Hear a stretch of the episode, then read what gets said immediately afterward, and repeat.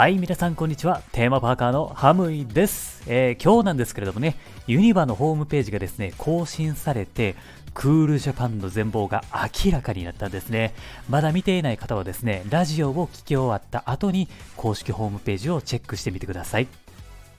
さて、今回のクールジャパンでコラボする作品がね、揃ったんですよね。まあ先に言っておくと、めちゃめちゃ内容がいいです。あの過去にやっていたあるいはやる予定だったアトラクションをもう一度体験することができるんですよ個人的にもう一回乗りたいなっていうね、まあ、アトラクションが復活したのでめちゃくちゃ嬉しい限りなんですよね今からコラボ作品についてお話をするんですけれどもまあ、ハンターハンターについては昨日と一昨日でラジオで話しましたし、モンスターハンターも以前にお話をしてましたよね。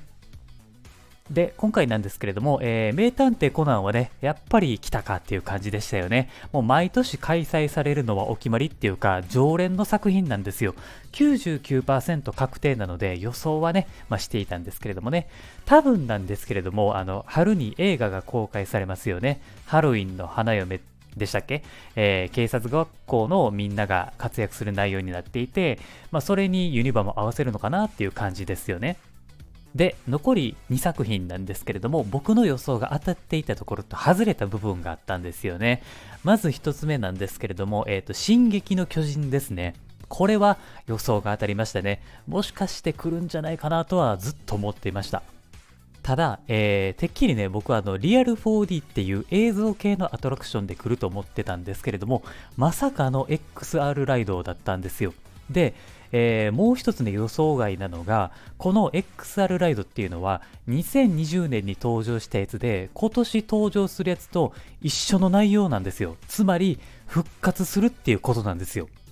またこれにね乗れるんかって思うとねめっちゃ楽しみなんですよねほんまにね、この進撃の巨人のアトラクションって、かわいそうな時期にあの開催されていたんですよ。ちょうどね、2020年にコロナが全国的に広まった時期だったんですよ。そして、えー、パークも休園になったじゃないですか。なので、行きたくても行けないし、体験したくてもできないっていう人が多かったと思うんですよね。僕は、えー、クールジャパンが始まると同時に行ったので、あの、運よく乗ることができたんですけれども、あの、今年復活ということでね、もう本当にね、これはチャンスですよ。僕はやっぱり年パスユーザーでもありますし、テーマパーカーでもあるので、あなたにお伝えするんですけれども、この進撃の巨人のアトラクションは絶対に乗った方がいいですね。自信持って言えます。今開催されてるね、鬼滅の刃の XR ライドもいいんですけれども、それと同じぐらいに面白いと思いますし、あの、巨人に襲われる恐怖をそのまま体験できるので、シンプルにね、ハラハラドキドキするアトラクションなんで、同じジェットコースターでも全く違うように感じれるんで、かなり面白いんですよ。多分ね、一番混雑するアトラクションだと思うので、えー、一番初めにもう乗っておくか、乗っておくっていうか、まあ、並んでおくか、あとはもうエクスプレスパスを買っといた方がいいと思います。とにかくですね、マジで嬉しい復活なんで、期間中に行ける方はぜひ、まあ、ぜひというか絶対に行ってみてください。はい。で、2作目なんですけれども、えっ、ー、と、セーラームーンですね。これは正直ね、僕意外でしたね。てっきりね、ルパン三世かエヴァンゲリオンが来るのかなって思っていたんですけれども、違いましたね。前回のラジオではね、あの、もっと予想していて、呪術廻戦とか、鬼滅の刃の遊郭編が来るんじゃないかなって思ったんですけれども、まあ、それもね、違いましたね。多分来年かな。まあ、これは個人的な予想なんですけれども。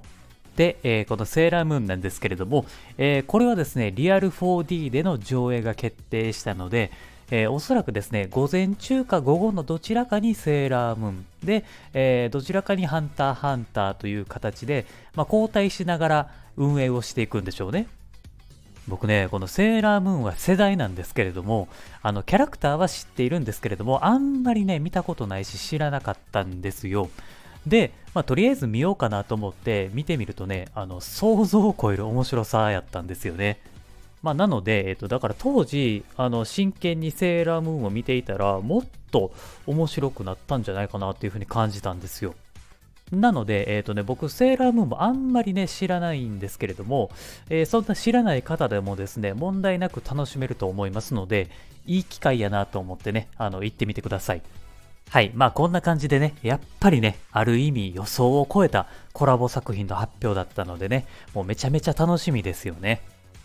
このクールジャパンっていうのは、えー、2022年の3月4日から、えー、全てのコラボ作品が遊べるようになりますので、期間中に行く機会があればですね、ぜひ遊びに行ってみてください。モンスターハンターだけはですね、え、ー、と、今月の28日からのスタートになっています。えー、クールジャパンですね、えー、これをですね、僕は体験したら、またラジオでね、お話できたらなと思っていますので、お楽しみに待っておいてください。はい。ということでね、えー、今回はここまでにしたいと思います。今後もですね、この番組ではユニバーサル・スタジオ・ジャパンをメインにテーマパークに関連することは何でも発信していきますので、テーマパークが好きな人はぜひフォローをお願いします。毎日楽しいことが聞けるラジオになっていますのでよろしくお願いします。